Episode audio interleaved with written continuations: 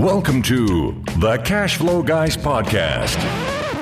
Welcome to the Cash Flow Guys podcast. If this is your first time here, my name is Tyler Sheff and I'm your host. And we're going to go ahead and jump right into it this week. I want to start talking about a question that came up actually in the Cashflow Guys community. Great question from one of the members asking about do I have a template or a questionnaire or something like that that we can uh, provide to the seller or we can use as a kind of a something to keep ourselves on track, right? What can we use to keep ourselves on track? You got, you're talking to the seller. You may forget to ask questions, right? There's nothing worse than having to go back and ask them questions over and over and over again until you make sure you got them all covered. I know I've done that quite a bit. So I put together a tool that I hope you guys can use and will find value. And I've had really good feedback from this tool. I put this together a couple years ago. It's still very applicable today.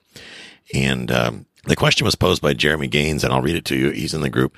So if you're question, if you're curious, you want context, you can just simply go over to Cashflow Guys community. You can search that on Facebook and it will take you right there. Or you can go to cashflowguys.com forward slash group and that will take you directly to the Facebook group. That is, of course, you'll have to log into Facebook. It'll take you right there. But Jeremy goes on to say, I put together a list of questions to ask sellers. I was wondering if there's a good one out there I could use. Well, the answer to your question initially, Jeremy, is yes, there's lots of good ones out there to use. I don't believe that any certain one is perfect.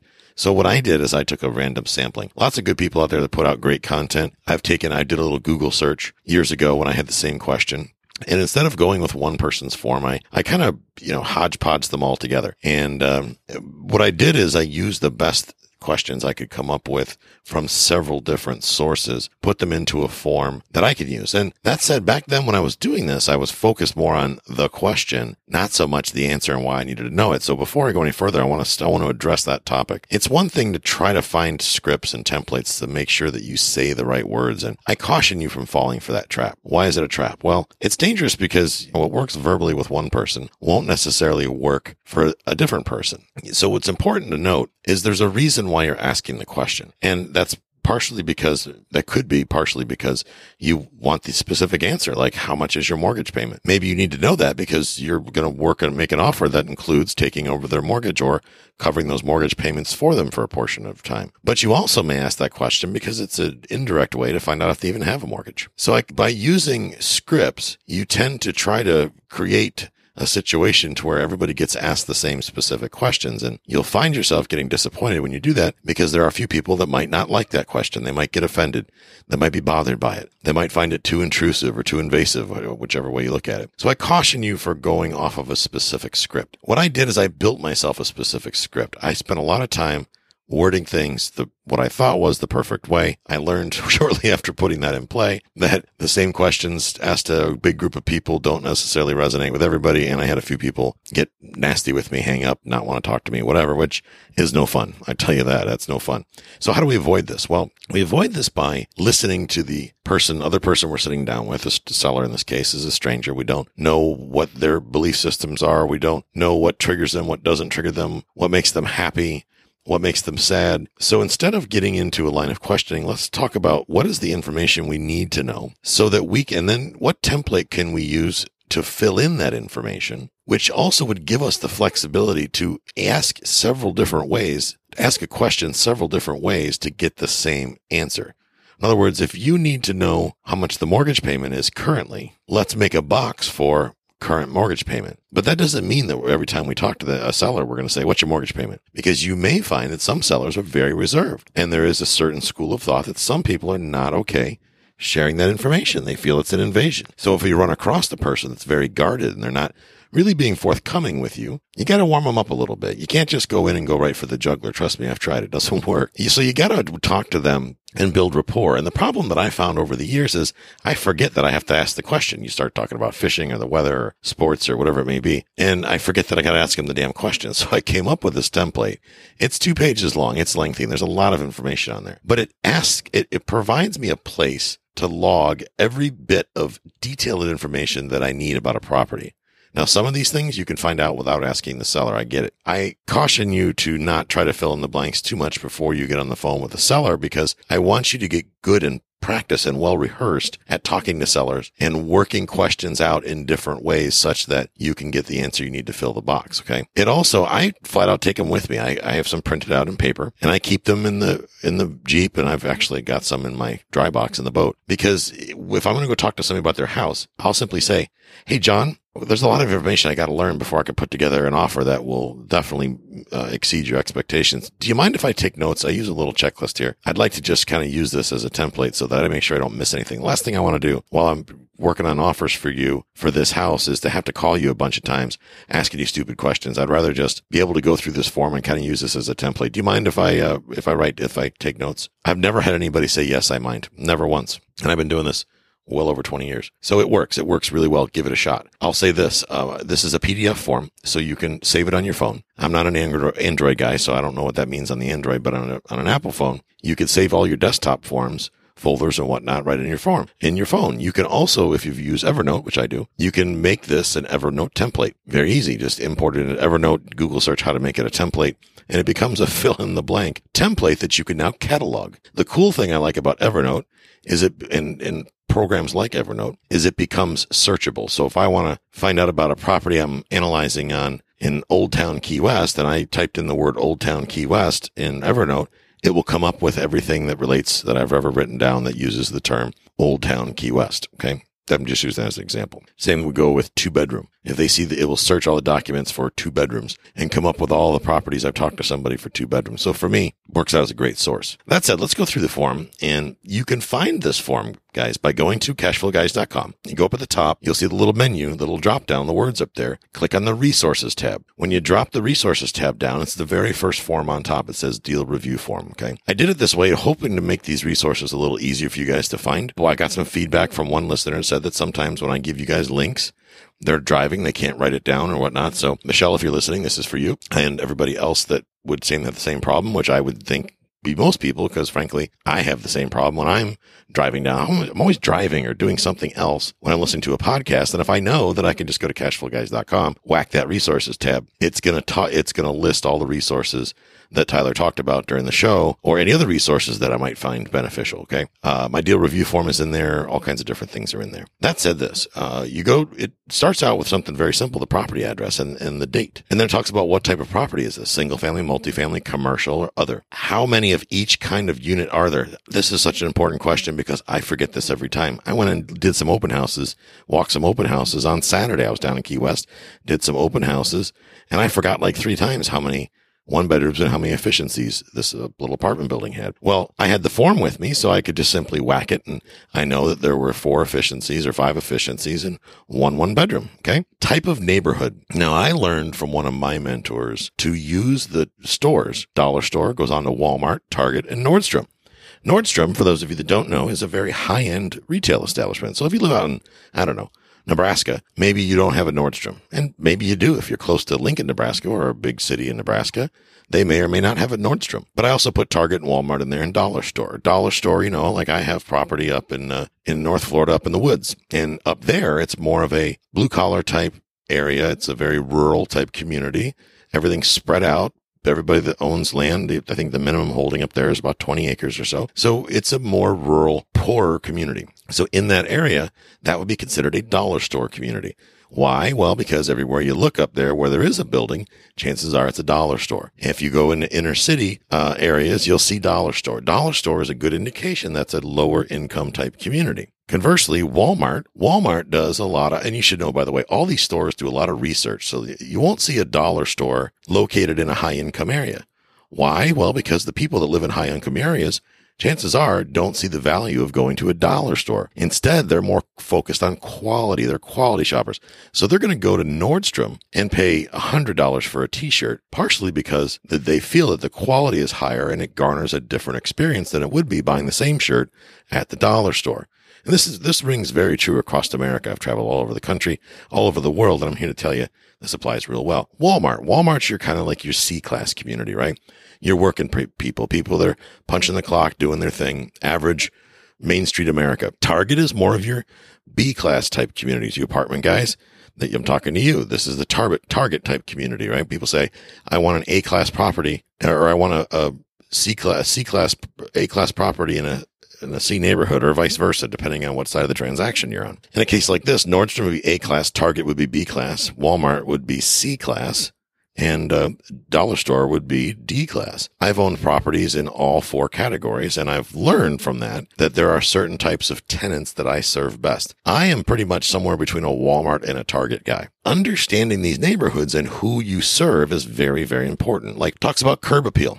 And this is your opinion. What's the curb appeal? Is the place a train wreck or is it in nice shape? And guys, no matter what section you're in, dollar store, Walmart, Target, whatever, curb appeal can be applicable to all categories. Curb appeal also goes a long way towards pride of ownership. So think about when you're talking the, to the seller on the phone, John, uh, I know you're at 123 Anywhere Street and obviously I'm not there. So I'm curious on a scale of one to 10, 10 being the best, what would you say the curb appeal on the property is? Now they know, and I'll pull it up on the internet later, but sometimes, John, the pictures are a little old and outdated. And I want to try to get the most accurate picture for what it looks like from the street. If stranger's driving by and they look over at your property, how would they rate it on a one to 10? Surprisingly enough, guys, people would be very, will be, usually be very honest with you or pretty close to honest with you. I've never had anybody say their property was a 10 when it wasn't a crystal clear 10. Um, and I've had plenty of people tell me, oh, it's a, it's, it's a one. It's absolutely a one. As a matter of fact, um, my son had his Chevy in the front yard for the last 23 years. And by the way, it leaked oil and uh, it killed the tree in the front yard, which then fell in the house and crushed the roof.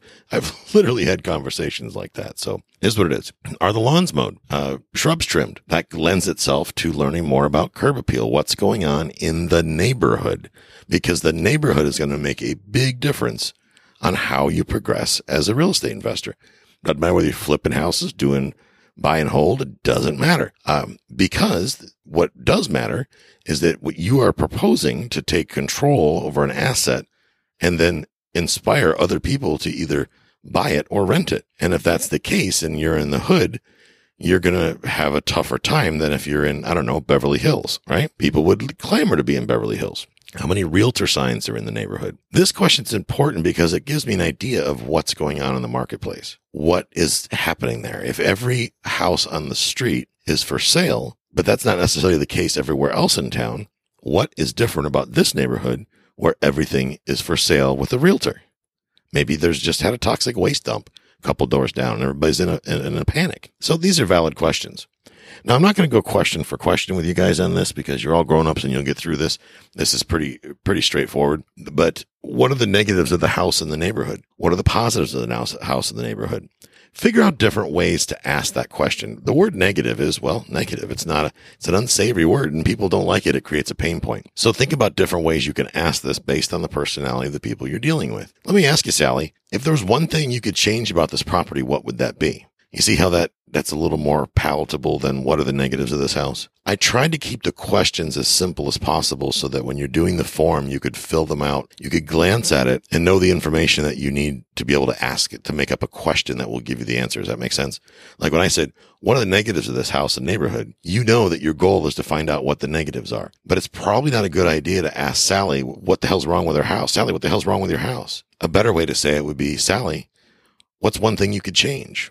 So understand I did the form like the way that way on purpose. So you could glance at it and know what information you're trying to get to. And then you can on the fly decide how to get there, if that makes sense. I also put some politically correct stuff in this form. And now, uh, mind you guys, this is not for the seller to fill out. This is for you. It is a template for you to go off of to remember the questions. Remember to ask the questions to get the information you need to fill out this form. And frankly, if you're not filling out this form, and making offers, you're doing yourself and the seller a disservice. That's my, my, that's my opinion because you don't know enough about the property to make an offer. The more you learn about a property, the better offer you can make. And frankly, the more questions you ask without being a drill sergeant, that is, the better you can be to, uh, on, as far as it goes with understanding what the seller's pain points are and coming up with your exit strategy. Because guys, your offers should always pertain to your exit. Okay. Should always pertain to your exit. Don't pay all cash for a property for a, that you're going to hold forever if you are not confident that you can refi and pull your cash back out. Okay. Under the same context, don't agree to a balloon payment if your credit score is a 500 and you've had five bankruptcies. Because guess what? You're probably going to have a challenge dealing with that balloon payment. Now, there are ways around that. One of the ways is you could just simply choose to sell the property before the balloon is up and take your profit and go. But if you fall in love with this place and you want to hang on to it and you can't get over that balloon, don't agree to one. Okay. So asking the questions of what's going on is going to do, go a long way in helping you get to where you need to be. Okay. I tried my best to make this form the most agnostic as far as being able to serve multifamily and single family and mobile home parks and all different asset classes, right? The whole idea of this form is for you to get all the information you need to be able to make an offer in one phone call, in one phone call. So you don't have to keep calling back and going, geez, John, I forgot to ask you what's your principal interest taxes and insurance payment or what's your property insurance cost or John, I got to ask you, I'm curious. It's such a beautiful home. Why are you selling? And if you leave blanks in this form, guys, what you're saying to yourself is, I'm not going to make an offer on this property and there's absolutely no way for me to make a profit. And if you're saying that, you're almost always lying to yourself. Okay. Understand that. You're almost always lying to yourself. So use this form. Think about the questions and think about why the answers to these questions are relevant. I think this, this form is pretty self-explanatory. I'm pretty confident that you guys will be able to go through this without any trouble. If you get hung up, send me an email. I'd be happy to, to explain if there's other things that, that you want to do. Um, Remember, this form is here for you. Don't give it to the sellers. There's questions on here that it specifically asks you, such as why are you thinking about buying or controlling this property? If you cannot articulate to the, your, that to yourself in writing, then you should not be buying the property. Don't be one of those people that goes out and does a deal just to do a deal to, uh, to make the other knuckleheads at the real estate meeting think you're one of the cool kids. Don't fall into that trap. A lot of that going on these days.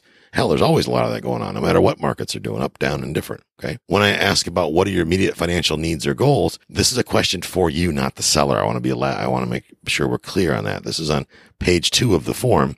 It's a front and back form. You can print it off front and back, or I had it optimized that way, or you can do it as individual pages. It's up to you. So a lot of the other questions on the back are questions specifically for you to answer for yourself, not necessarily for the seller to answer, but for you to answer yourself. For example, what makes you think this is a good property to buy? That's a question that's intended for you, but it's also a great question for the seller. Or in this case, if you're talking to a realtor, what makes you think this could be a good deal? That's a great question to ask yourself. Articulate it, write it out. Because if you're sitting there staring at a blank line, that means you're unclear of whether or not this is a good deal. How do you test if you got a good deal? Be willing to tell all your friends about it before you buy it with actual numbers. Most people don't have the courage to do that. That's why most people are buying crappy deals because they're not willing. They already admitted the, to themselves by not sharing it with anybody, anybody, any confidants or anything that it's probably a crappy deal, but they're going to do it anyway. Maybe they feel pressure or don't worry. I just got to do one to build a relationship. I'm going to lose money now but then they'll like me later. No, they'll think you're a sucker and they're going to try to take advantage of you again. That's how that works. How much cash do you have available for down payments and repairs? That's if you want to keep the property. Valid question to ask yourself. What do you think would be the best offer of all the scenarios for this deal? And lastly, notes. When you need a place to write stuff down, right here on this form, second page, you can jot down notes. So this tool is absolutely free for you. I don't need your email address to get it. You just fill in the information. You can PDF it. You can print it off. You can do whatever you want. My gift to you. But that said, you got to pick up the form and actually use it. Put it to work. Guys, I hope this answers the questions that you guys have on the questions that you want to ask. If we have more questions on this, Jeremy, I hope this answers your question as well. Guys, have a great week and I will catch up with you next time. This concludes today's episode. You don't have to wait till the next episode to learn to earn. Head over to cashflowguys.com and contact Tyler and his team for more powerful tips and ideas so you can start generating multiple streams of income and escape the rat race.